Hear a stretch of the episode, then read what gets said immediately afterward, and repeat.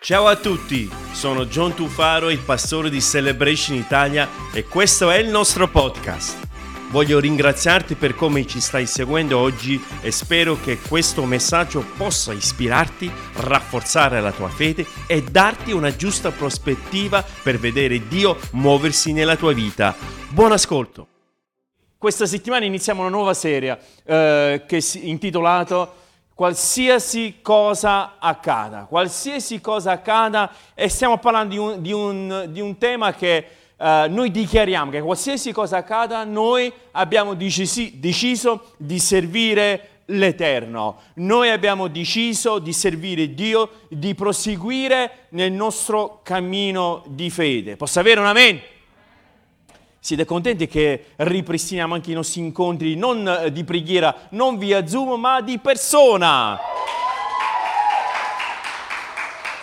non se ne può più di queste zoomate, non se può più di queste... Noi vogliamo iniziare a, a vederci e capire e sentire la presenza di Dio anche, anche in, questa, in, questa, in, questa, in, questa, sala. Dunque anche coloro che stanno seguendo da casa, se volete partecipare a questa preghiera, alle ore 20 eh, noi saremo qui giovedì alle ore 20. Vi facciamo trovare un locale bello, caldo, caldo per ognuno di noi. Dunque, sì, tornando sul, sul tema che desidero portare eh, per, un, per qualche settimana, è che qualunque cosa accada, noi vogliamo servire l'Eterno. Le persone guardano al nuovo anno, le persone guardano al 2021 e stanno lì a dire ma chissà questo nuovo anno che succede.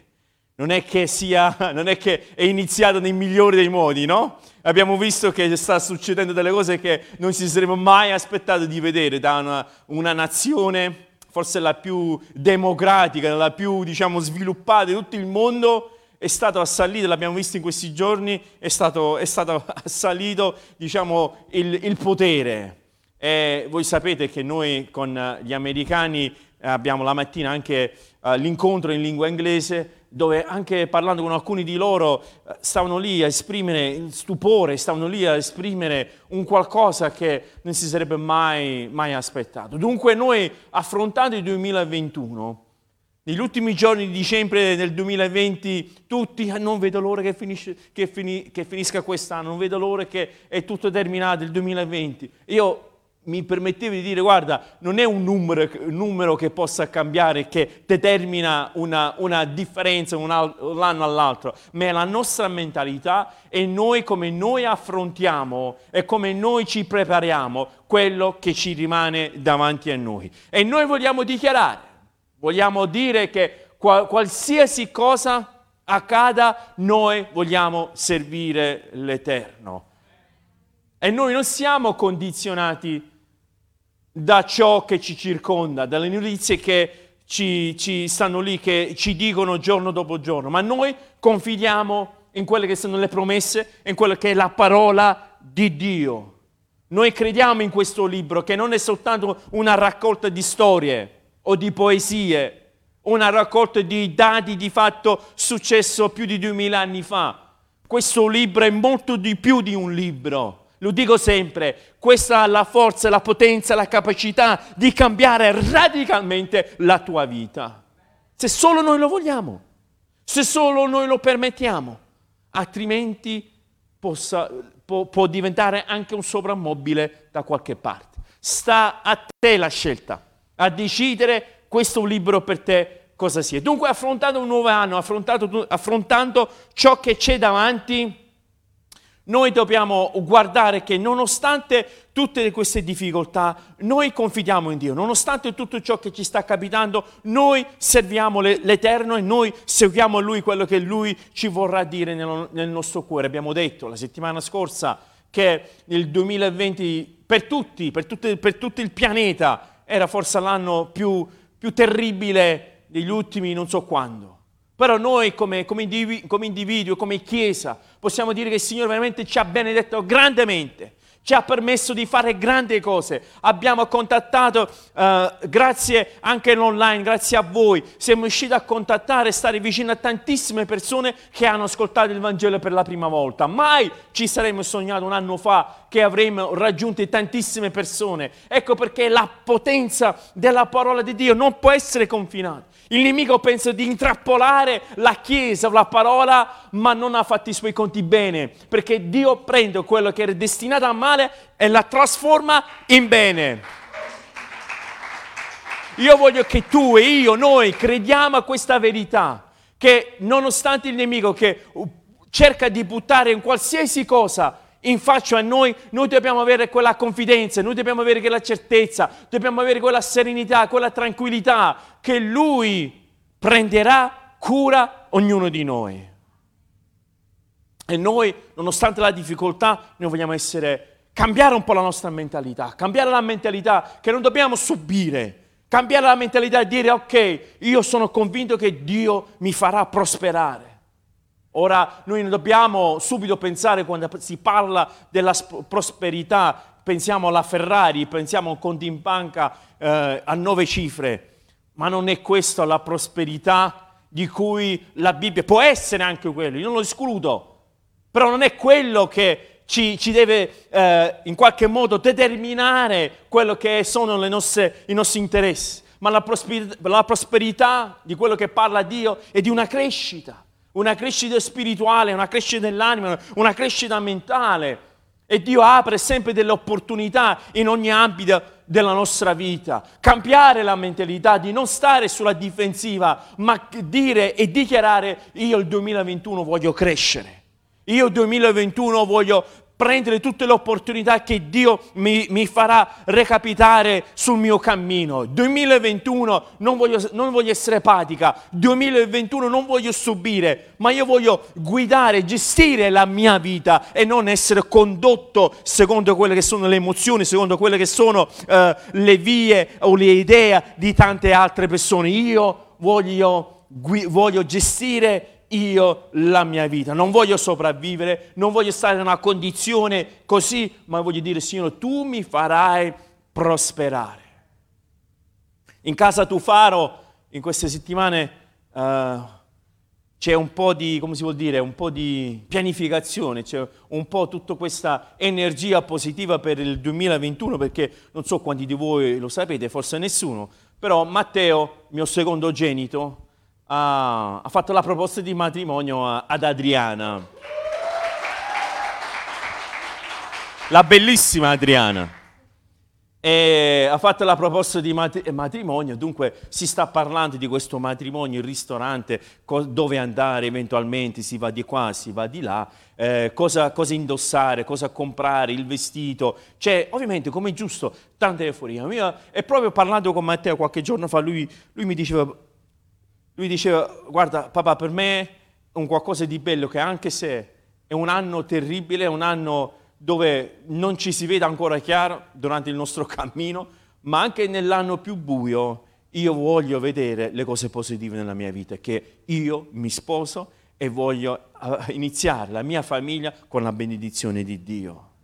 E questo credo che sia la mentalità di ognuno di noi, di cambiare prospettiva, Riuscite a capire, riuscite a vedere quello che sto cercando di trasmettere, cambiare la prospettiva. Sì, è vero, il lavoro mio in questo momento non dà nulla di buono, ma io decido di confidare in Dio. Io non mi do alla disperazione. Io non guardo il gigante Golia e sto lì a guardare il gigante e dico, oh, questo gigante com'è alto. Perché lo è, indubbiamente. Però io mi devo girare e guardare il mio Dio e, e dico al mio Dio, tu sei così grande con quel gigante, non è altro che una mosca davanti a te. Perché? Perché serviamo un Dio, un Dio grande, un Dio meraviglioso, un Dio potente, che Lui può ogni cosa in qualsiasi momento. Dunque non dobbiamo nasconderci dietro, dietro diciamo, la scusa, vabbè c'è una crisi mondiale, fammi riprendere da questa crisi. Fammi riprendere da questa situazione, fammi riprendere da questa pandemia. Forse, forse tra qualche giorno inizia, tra qualche mese inizia a vedere un po' le cose di Dio. Non è questo l'atteggiamento. Io ti voglio incoraggiare. Le cose di Dio ora, com- come, come mai abbiamo bisogno, un urgente bisogno di abbracciarci a Cristo. Mai come ora abbiamo un bisogno di dire, Signore, ho bisogno che tu mi aiuti ad attraver- attraversare anche la valle dell'ombra della morte, perché io so che tu sei con io so che tu sei con me. E dunque questo è il desiderio. Sapete che nel, nel Vecchio Testamento noi vediamo il popolo di Dio che nonostante le tante difficoltà ha sempre, ha sempre creduto, ha, sempre, ha voluto sempre mantenere le promesse che Dio in qualche modo avrebbe provveduto a qualsiasi loro bisogno. Quando, non so quanti di voi vi ricordate Giuseppe, quando andò in Egitto, lui diventò il braccio destro del faraone. Poi lui ha, fatto, ha portato in Egitto tutta la sua famiglia, tutti i suoi fratelli. Dunque tutte le tribù di Israele durante gli anni iniziava a crescere. Poi morì Giuseppe, morì quel faraone, è entrato un nuovo faraone, eh, il nuovo re di Egitto e vidi che questi, questi eh, giudei crescevano a dismisura e tra di loro gli egiziani dicevano tra di loro ma non è buono che questi ebrei crescano in questo modo magari un giorno loro si rivoltano contro di noi, dunque decisero di, di, rendere la loro vita difficile, mettendoli e farli diventare ognuno di loro schiavo. Noi vediamo che nonostante tutto questo, questo popolo continuava a crescere, continuava a espandersi, continuava, guarda qui, a prosperare. Vedete, la prosperità non è esclusivamente legata a quello che è quando ci abbiamo nel nostro portafoglio, ma la prosperità è un atteggiamento la prosperità è una, una condizione spirituale dove noi ci fidiamo che Dio si prenderà cura di noi.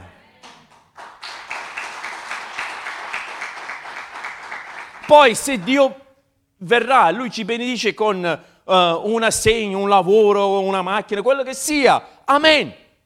Ma se Dio comunque ci aiuta giorno dopo giorno e ci dà quello di cui noi abbiamo bisogno e ci aiuta e ci, e ci, apre la strada a tante opportunità, noi dobbiamo comprendere che anche quella è prosperità. Esodo capitolo 1, versetto 12, vediamo, ma più li opprimevano, questo erano gli egiziani, più essi moltiplicavano e si estendevano. Guardate qui, per questo gli egiziani giunsero a temere grandemente i figli di Israele. Io ti voglio dire una cosa, che il nemico non può avere la meglio sulla Chiesa di Dio, il nemico non può avere la meglio sulla tua famiglia, il nemico non può avere la meglio sulla tua vita o sulle tue condizioni fisiche. Lui non è più potente di Dio, lui non è più grande di Dio, lui non merita il, la tua paura che magari in qualche modo è superiore a quella che è la nostra adorazione.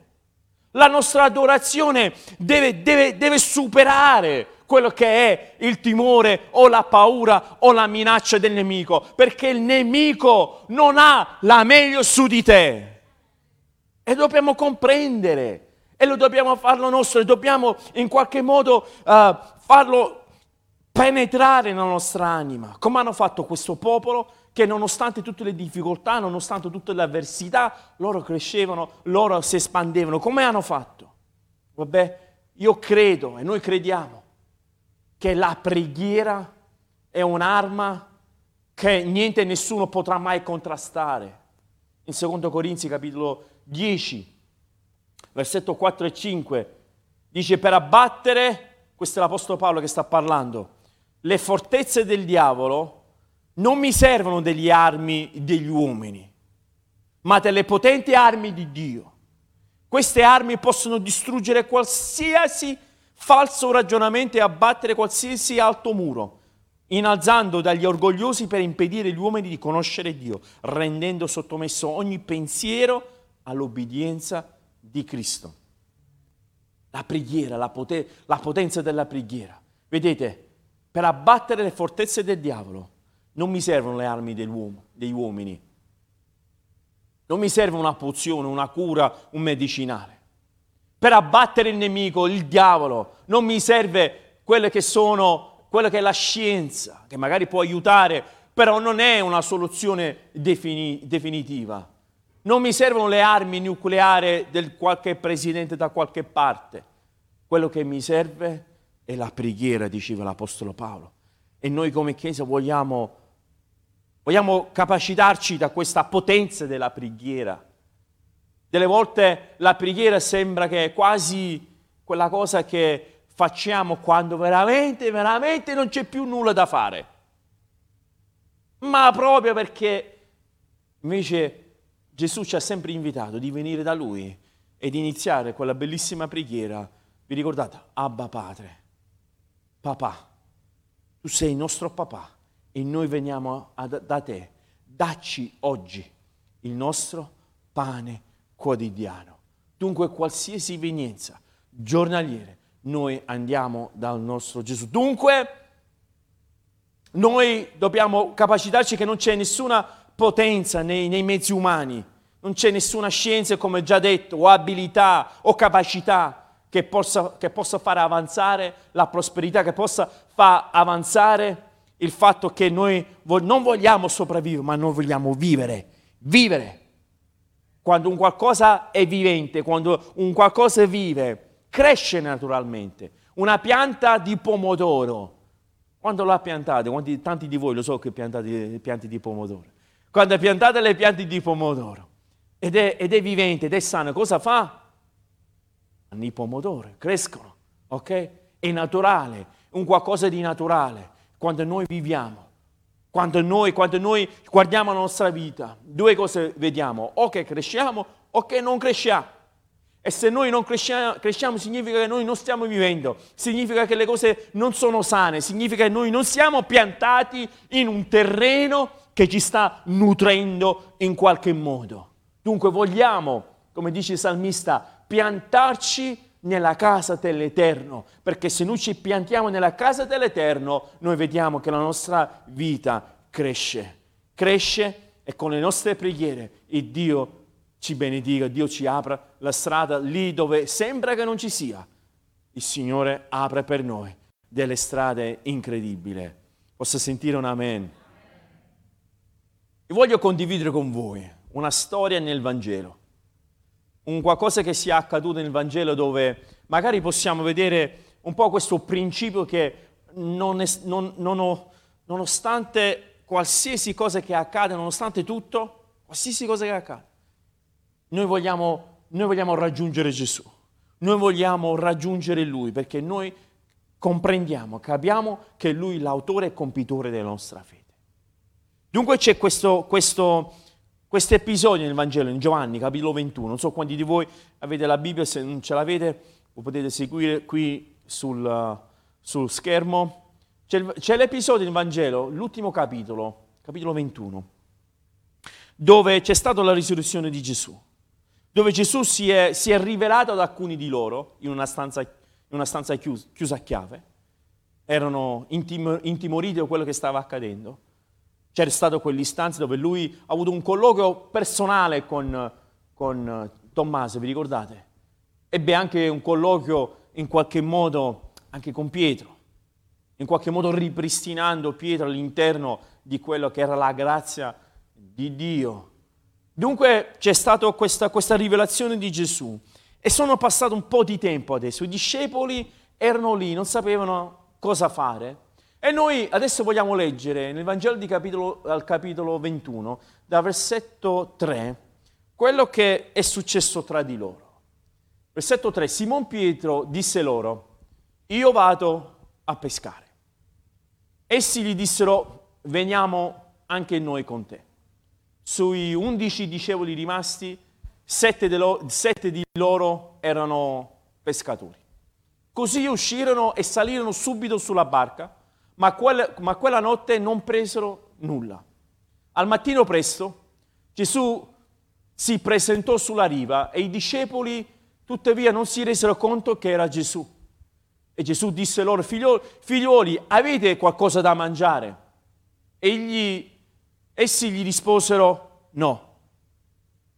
Ed egli disse loro, gettate la rete dal lato destro della, della barca e ne troverete. Essi dunque lo gettarono e non potevano più tirarlo su per la quantità di pesci. Allora i discepoli che Gesù amava, il discepolo che Gesù amava disse a Pietro, è il Signore.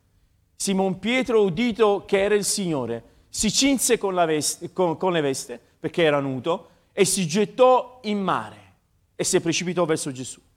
Gli altri discepoli invece andarono con la barca, non erano infatti molto lontano da terra, solo circa 200 cubiti, che sono circa 100 metri più o meno. Trascinando la rete pieni di pesci, come dunque furono scesi a terra, videro della brace con sopra del pesce e del pane. Gesù disse loro, portate qui dei pesci che avete, presi, che avete presi ora. Simon Pietro risalì in barca e tirò a terra la rete, pieno di 153 grossi pesci. E benché ve ne fossero tanti, la rete non si strappò. Gesù disse loro, venite a far colazione. E or nessuno dei discepoli ardiva a chiedergli, chi sei? Sapendo che era il Signore. Allora Gesù venne, prese del pane, ne diede loro così pure del pesce. Dunque noi vediamo questa narrativa, vediamo questo racconto, che questi discepoli stavano in, in questa condizione dove Gesù si è rivelato, era morto, risuscitato, si è rivelato, adesso stavano lì forse aspettando qualche istruzione, stavano lì forse aspettando il proseguirsi del loro cammino. Loro che inizialmente forse non avevano capito appieno il regno dei cieli. Non avevano capito appieno che il regno di Gesù non era un regno fatto di palazzi o di, o di un esercito o di una rivoluzione in qualche modo, ma la vera rivoluzione è quello che accadeva, che stava avvenendo all'interno di ogni persona che Cristo voleva portare questo cambiamento. Dunque questi discepoli stavano lì, stavano aspettando chissà che cosa e accade che tra di loro, perché spesso magari quando c'è un disorientamento uno è portato a dubitare, magari non vedere un realizzarsi di un qualcosa, di una promessa, di una benedizione, può portare la stanchezza, può portare l'insicurezza. E Pietro, durante questo, questo, questo momento, lui ha deciso di fare cosa? Ha deciso di andare a fare quello che lui precedentemente faceva prima di incontrare Gesù. Ora sono, scrit- sono stati scritti libri, libri su questo episodio, su se Pietro ha fatto bene di tornare a, a fare il pescatore.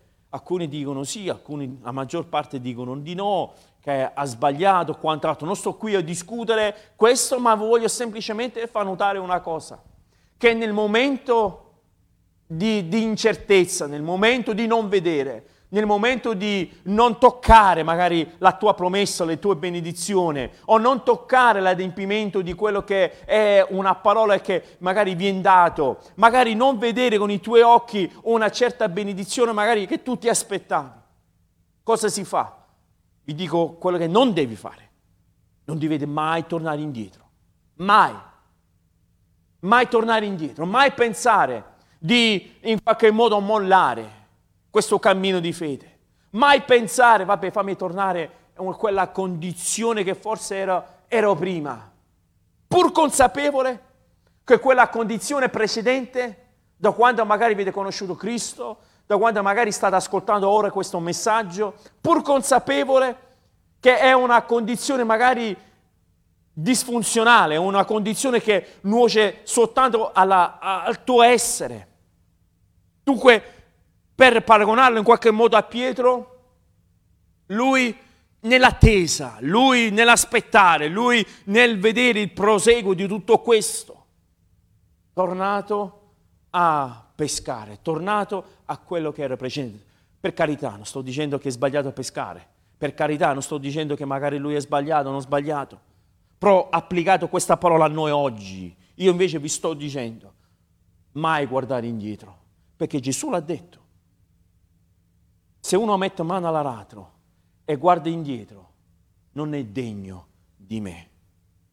Noi non dobbiamo essere tentati a tornare a una condizione, lo sapete, lo sapete perché? Perché eh, noi tipicamente come umani, quando noi usciamo da una zona di comfort e iniziamo un certo tipo di cammino, noi siamo tentati, perché il nemico viene a tentarci, a in qualche modo riconformarci in quello che eravamo precedentemente. Se prima avevamo una, una vita perso, senza scopo, una vita dove magari facevamo teste in muro in qualche modo, proprio perché ci è familiare, proprio perché in quella condizione per noi sembra quasi, quasi, normale, noi torniamo a quella condizione. Io ti voglio esortare, ti voglio incoraggiare, voglio gridare con tutta la mia voce, non tornate indietro. Non guardate indietro, ma noi guardiamo avanti, perché noi non siamo quelli che tornano indietro. L'Apostolo Paolo ha detto, ma noi siamo quelli che andiamo avanti da in valore in valore.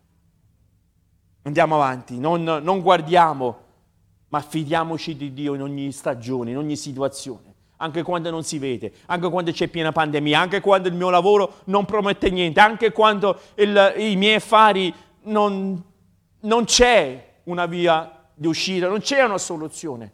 Fidiamoci di Dio. Sì, le istituzioni fanno quello che possono. Non sto qui a parlare delle istituzioni, della politica, non mi compete, ma ti posso dire fidiamoci di Dio. Gli posso dire fidiamoci di Lui perché solo Lui può, può prendere cura di ognuno di noi. Lui può prendere cura di te. Lui conosce te nel, nel più intimo. È Lui che sta accanto a te nei momenti più disperati della tua vita, nei momenti di piena depressione. È Lui che sta vicino a te. È Lui che ha la forza di sollevarti. È Lui che ha la forza di darti la parola giusta. È Lui che ti dà quella forza interiore di alzarti la mattina e di, e di indossare te stesso, dire no, io ho creduto in Dio e voglio continuare a camminare nella benedizione di Dio. Ma cosa stai dicendo Giorgio? Guarda tutto attorno a te. Sì, tutto attorno a me non c'è nulla, ma c'è Gesù. Non c'è prospettiva, ma c'è Cristo. Non c'è una via d'uscita, ma c'è il Signore. Non c'è nessuno accanto a te, ma c'è l'Emmanuel, Dio con me. Non c'è nessuno che possa alleviarti il tuo dolore, ma c'è il mio guaritore. Questo è l'atteggiamento che dobbiamo ognuno di noi avere. Dunque, sono tornati, sono andati a pescare e hanno pescato tutta la notte. E indovinate un po', hanno preso zero, niente. Non hanno preso niente tutta la notte. Gesù grida da lontano, gli dice ragazzi avete preso qualcosa? Quello si guardano attorno, eh. abbiamo preso niente. E Gesù poi stupisce un po' tutti. E, dice, eh, e lui dice ai discepoli, fate una cosa, buttate le reti nella parte destra dell'imbarcazione, della barca. Dunque così fanno. E proprio quando fanno questo c'è questa, c'è questa abbondanza di pesci. Sapete che anche nei momenti particolari noi non ci dobbiamo mai togliere dalla nostra mente che magari il miracolo sta proprio dietro l'angolo. Mai togliere dalla testa, mai perdere di speranza. Il miracolo stava dall'altro lato dell'imbarcazione. Un'imbarcazione tipo, di quei tempi, era, era larga ci, circa 4 metri, circa 4-5 metri. Dunque la risposta, la risposta al, loro mira- al loro miracolo era distante di 4 metri, dall'altro lato della barca. Dal lato sinistro si sono trasferiti al lato destro, hanno buttato giù e hanno tirato su. Il tuo miracolo, la tua, speran- la, tua speran- la tua speranza è molto più vicino di quanto tu puoi immaginare. È vicino. Dobbiamo solo credere, dobbiamo credere, dobbiamo credere, dobbiamo credere. Non presero nulla. E noi dobbiamo capacitarci che senza Cristo noi non possiamo fare niente. In Giovanni 15, 5, Gesù, proprio Gesù dice, poiché senza di me voi non potete fare nulla. Non possiamo fare nulla senza Cristo, senza Gesù. Magari noi pensiamo, vabbè, magari in questa impresa mica c'è bisogno di, di, fare una preghiera, mica c'è bisogno di andare in chiesa, mica c'è bisogno di frequentare, mica c'è bisogno di questo. Io riesco a farci, io me la cavo.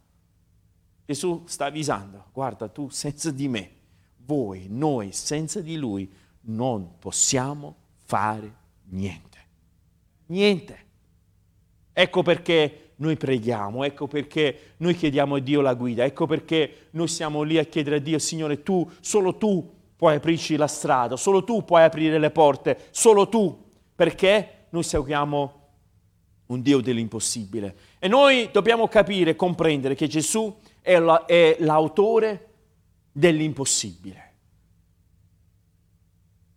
Ripeto, Gesù è l'autore dell'impossibile, che lui può operare in qualunque momento, in qualsiasi modo. Lui può fare qualunque cosa. E io ti voglio, ti voglio dire, anche a te magari che stai guardando online, che Gesù è l'autore dell'impossibile. Lui ascolta, lui vede, lui lo sa. Rivolgiamoci a lui, rivolgiamo le nostre preghiere a lui, rivolgiamo il nostro cuore a lui, rivolgiamo la nostra anima a lui, andiamo da lui perché i, quello che contraddistingue in qualche modo Cristo è che lui è l'autore dell'impossibile. Lui può fare ogni cosa. Dunque quei pesci l'hanno portato su. E noi vediamo qualcosa di straordinario. Pietro, vedendo questa raccolta straordinaria, avverte che forse c'era qualcosa di familiare, c'era qualcosa di strano di quello personaggio enigmatico lontano lì in fondo. E Giovanni, l'autore di questo Vangelo, dice sub- subito a Pietro, è il Signore. Quello è Gesù. E Pietro cosa fa? Senza badare niente, senza guardare, senza aspettare, senza forse sì, forse no, cosa fa? Lui prende le sue cose e si, but, si butta a mare, letteralmente si butta a mare. All'alba di quella mattina, che sicuramente era abbastanza fresco, non so la temperatura dell'acqua, ma immagino che non era molto alto, non era caldo come la mia doccia di prima. Dunque lui si è buttato in, in quel mare freddo contro la corrente, contro qualsiasi avversità, lui aveva, so, aveva, un solo obiettivo, quello di raggiungere la riva e quello di raggiungere Cristo dall'altro lato. Io avevo detto una distanza di circa 100 metri, non so quanti di voi nuotate spesso 100 metri, forse alcuni di voi nella vostra vasca da bagno riuscite a fare 100 metri tutte le mattine prima che andate al lavoro, ma 100 metri sono 100 metri. È abbastanza, non è, non è mica poco. Lì non mi stava dicendo prima che lui, se, se ha le pinne, lui forse riesco, riesce ad andare 100 metri. E lui si buttò a mare senza, senza esito, senza, senza nessun problema. Sapete perché? Sapete perché? Che qualsiasi cosa accada, Pietro voleva raggiungere Gesù. Quel Gesù che lui forse in qualche modo l'ha disatteso, in qualche modo, non in qualche modo, l'ha fatto, l'ha rinnegato, in qualche modo non si, sentito, non si sentiva magari all'altezza.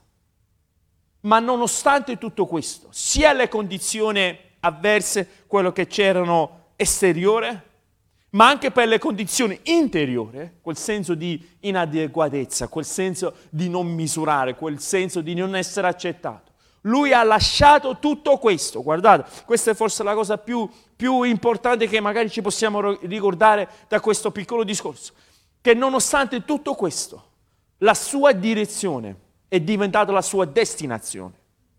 Cioè la, di, la direzione di Gesù che lui andò verso Gesù è diventato la sua destinazione, è diventato il punto di arrivo perché i suoi occhi erano fissati su Gesù. Qualsiasi, qualsiasi persona poteva dire, vabbè, ma io aspetto, aspetto l'imbarcazione che arriva uh, lì, arriva, senza che mi bagno, fa fredda l'acqua, c'è la corrente, vado tranquillo, arriva Gesù e sta lì tranquillo. Ma invece noi vediamo quel desiderio quel desiderio di abbracciare e di scegliere Gesù. Dunque qualsiasi cosa che stava in quel momento, lui aveva un unico desiderio, di raggiungere Gesù. Vi voglio lasciare cinque, molto veloci, cinque punti, cinque punti che magari possiamo capire, captare da questo episodio e possiamo in qualche modo uh, fare, fare tesoro. Numero uno, qualsiasi cosa accada, prendiamo una posizione per Dio. qualsiasi cosa accada, quello che ci circonda, le difficoltà, tutto ciò che sta capitando attorno a noi, io ti voglio, ti voglio dire, così come ha fatto Pietro, lui prese una posizione. E qual era la sua posizione? La sua posizione è che io vado da Gesù. Io non so voi, altri discepoli, cosa volete fare, ma io vado da Gesù. Pietro, ma c'è da sistemare la rete, ci sono tutti questi pesci. Non mi interessa, io vado da Gesù. Pietro, ma noi dobbiamo stare insieme come un team, dobbiamo remare tutti quanti. Non mi interessa, io vado da Gesù. Noi prendiamo una posizione per Dio, non perché Dio ha bisogno di te o di me, ma perché noi sappiamo che quello che Lui ci ha lasciato è la verità. E noi non ci lasciamo ingannare da quello che è la menzogna di questo, di questo, di questo tempo, ma noi vogliamo mantenerci fermi a quello che è la verità, che Cristo Gesù è venuto nel mondo per salvare i peccatori come me e come te. Dunque non vogliamo prendere una posizione di Dio, vogliamo prendere una posizione per la sua parola. In Matteo 10:33 sta scritto, ma chiunque mi rinnegherà davanti agli uomini, io pure lo rinnegherò davanti al Padre mio che è nei cieli. La nostra vita deve testimoniare di Dio. La nostra vita deve testimoniare Dio e rinnegare Dio non è un fatto di con la parola. Io, Giovanni Tufaro, rinnego Dio. Non è questo rinnegare Dio, o magari non è solo questo il rinnegare Dio. La nostra condotta, la nostra vita, noi o lo rinneghiamo o la affermiamo. Con la nostra condotta, il nostro modo di, vi- di vivere, noi lo stiamo o in, in uh, glorificandolo o lo stiamo rinnegando, o lo stiamo innalzando o lo stiamo buttando giù con il nostro modo di comportarci, con il nostro modo di vivere. C'è bisogno di parole. Vedi la tua vita, vedi la mia vita, vediamo la nostra vita e vediamo se lo stiamo rinnegando o se lo stiamo glorificando. Gesù ha detto se tu mi rinneghi, se tu stai con, conducendo una vita che non mi stai glorificando, io ti, rineg- io ti rinnegherò anche davanti al Padre. Io dirò, ma non ti conosco. Come fa a conoscermi se io ho una vita che in qualche modo lo sto disonorando in tutto ciò che faccio? Dunque vogliamo prendere una posizione per Dio. Secondo punto, qualsiasi cosa accada, adoriamo Dio. Adoriamo Dio. Andò verso Gesù, mettendo da parte l'acqua, mettendo da parte le difficoltà, le insicurezze, le insidie, tutto ciò lui andò verso Gesù. E quel gesto è, un, è, un, è palese che è un gesto di adorazione, è un gesto di sacrificare, perché adorazione significa sacrificare. Sacrificare la, la, uh, essere comodo, sacrificare in qualsiasi cosa in quel momento. E quando noi, tutto ciò che è attorno a noi si sta sgretolando, noi decidiamo di adorare Dio. Romani capitolo 12 versetto 1 sta scritto vi esorto dunque fratelli per, per, le compassioni di Dio a presentare i vostri corpi il che è il vostro ragionevole servizio. Quale sacrificio vivente santo e accettevole a Dio. Dio non ha bisogno di parole non ha bisogno di, di brani che in qualche modo lo attestano che Lui è grande perché Lui lo sa che è grande. Ma quello che Dio vuole vedere è che la tua vita sta attestando che Lui è grande.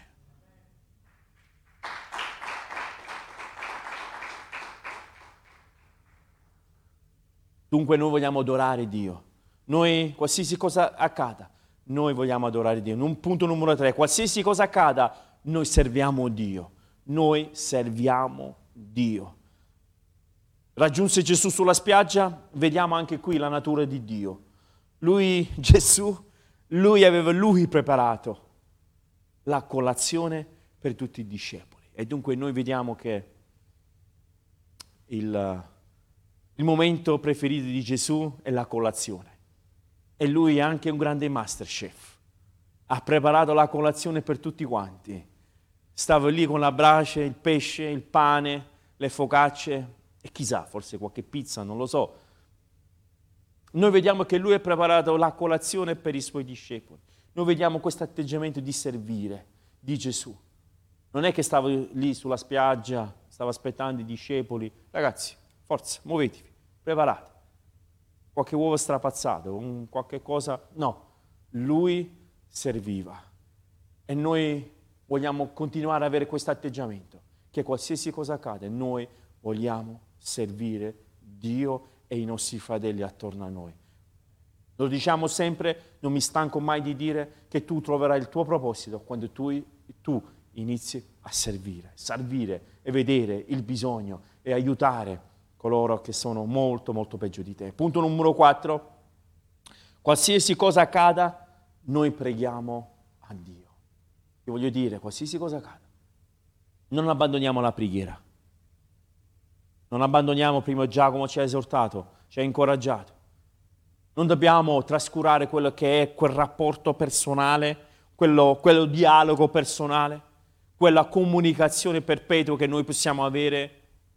Dio ci ha lasciato questo canale aperto della preghiera, ci ha lasciato in minuti limitati.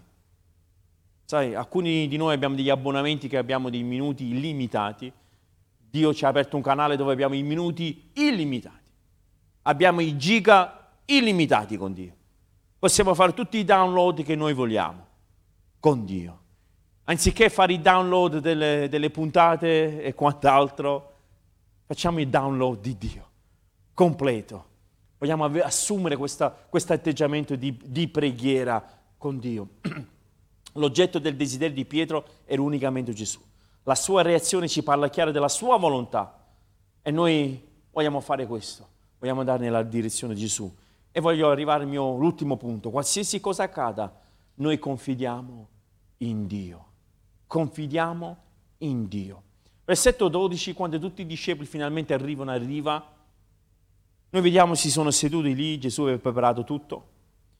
Versetto 12 abbiamo letto, eh, afferma che nessuno dei discepoli ardiva a chiedergli chi sei, sapendo che era il Signore. Qualsiasi cosa accada, punto numero 5, noi confidiamo in Dio. Sapevano che quello era Gesù e che Gesù si sarebbe presa cura di ognuno di loro, senza escludere nessuno, senza dire vabbè tu Pietro però tu, eh, però tu mi hai rinnegato però, eh? Tu devi andare un po' in punizione, devi andare a fare questo, questo e quell'altro. Tu Andrea, pure tu però, dove stavi sotto la croce? Non c'era nessuno. Senza parlare di te, Tommaso. Tommaso parla senza parlare proprio di te. Invece noi vediamo quella confidenza, noi vediamo quella fiducia che ogni discepolo aveva, di stare lì. Nessuno osava chiedere, chissà se forse era Gesù. Sapevano che Gesù doveva tornare, sapevano che Gesù doveva tornare e dargli l'istruzione di cosa Mi avvio verso la conclusione ora e vi voglio dire questo. Vi voglio dire che da questo episodio noi possiamo dedurre un po' di cose. E voglio soffermarmi su, su questi punti conclusivi, diciamo. Che questi ragazzi, questi giovani hanno preso questa pesca miracolosa. Ci dice il Vangelo che avevano preso 100 53 grossi pesci. Sapete, questo fatto che Giovanni in qualche modo è stato così preciso a dare il numero, mi ha intrigato molto. Magari se stessimo scrivendo noi l'Evangelo, magari fossimo scritto più di 150, sapete? 150 è fratello di 153. Qual era questa cosa di specificare fino all'ultimo pesce? E ci sono tantissime teorie, ci sono tantissimi studiosi che danno delle spiegazioni e vi risparmio le tantissime spiegazioni sulla numerologia in merito ai 153. E in qualche modo ho avvertito dentro di me che non era tanto la numerica precisa dei 153, tanto quanto era che era una, un pescato incredibile, mai visto prima. Anzi, studiosi sostengono che questi 153 grossi pesci, parla di grossi pesci, dunque non stiamo parlando di alici, 153 alici, stiamo parlando di grossi pesci. È di una cifra stimata attorno ai 200.000 euro di valore di pescato. Il che va ancora a evidenziare l'atteggiamento di Pietro. Pietro, ma dove vai? Abbiamo questa pesca miracolosa, abbiamo preso questa pesca che ci può cambiare la vita. 200.000 euro qui tra di noi, ce lo dobbiamo dividere tra di noi. Può iniziare una nuova vita, può iniziare un nuovo, una nuova, una nuova partnership, un nuovo business insieme. Fratelli Discepoli SPA. Quelli dei 153 si potevano chiamare. 153, mai visto. A dimostrazione di ciò, come fai a dire che era qualcosa mai visto? Perché stesso Giovanni ci dà la soluzione. Perché quelle reti non potevano sostenere quella tal quantità di pesci.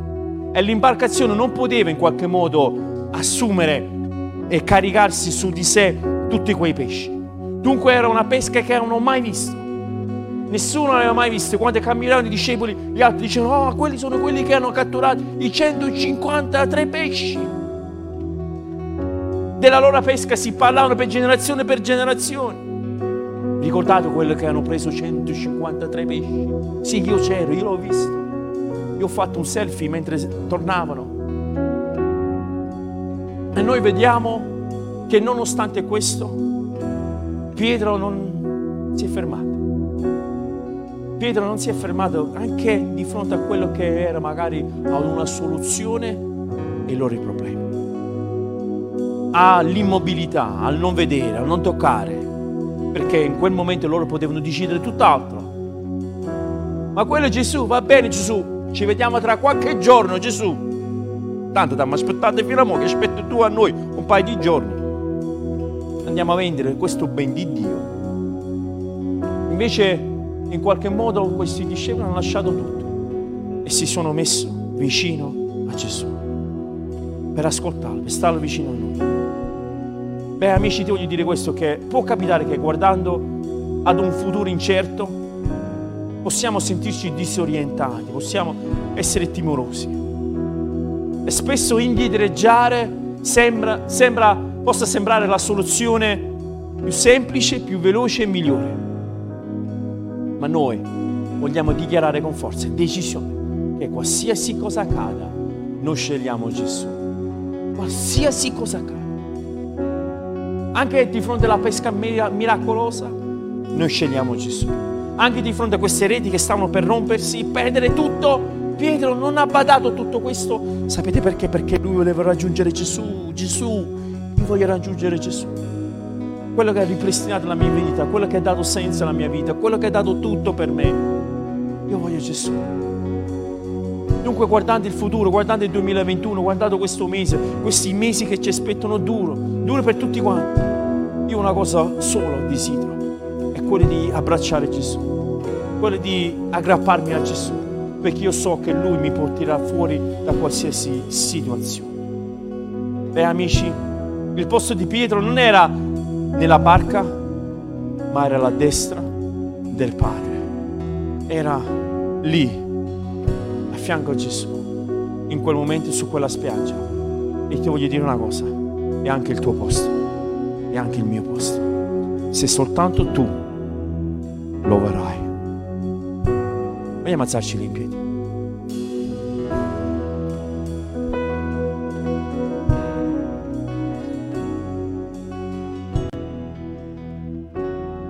Mentre ricantiamo giusto questo coro, vi voglio in qualche modo sfidare. Sfidare che dobbiamo lasciare che i tuoi sogni siano più grandi delle tue paure, le tue azioni più forti delle tue parole e la tua fede più forte dei tuoi sentimenti. Lascia che Dio si prenda cura di te, lascia che qualsiasi situazione che tu ti ritrovi in questo momento, guardiamo a Cristo, che qualunque cosa, qualsiasi cosa che accada, noi vogliamo guardare Gesù. Ti voglio invitare, ti voglio incoraggiare, ti voglio dire che in questa sera guardiamo Gesù. E Lui è pronto ad accoglierti, Lui è pronto a riscattarti, Lui è pronto a darti un senso, e Lui è, pronto, e lui è pronto a darti quella gioia, quella forza per dire venite a me, voi che siete assetati, venite a me, voi che siete aggravati, venite a me, che io vi darò riposo, riposo, vi darò la gioia. Spero che questo messaggio sia stato di benedizione per te. Se ti fa piacere, iscriviti al nostro podcast, così nel tuo feed appariranno gli episodi più recenti e seguici cliccando sul link in descrizione, rimanendo connesso con tutte le nostre attività. Ti do appuntamento al prossimo podcast di Celebration Italia.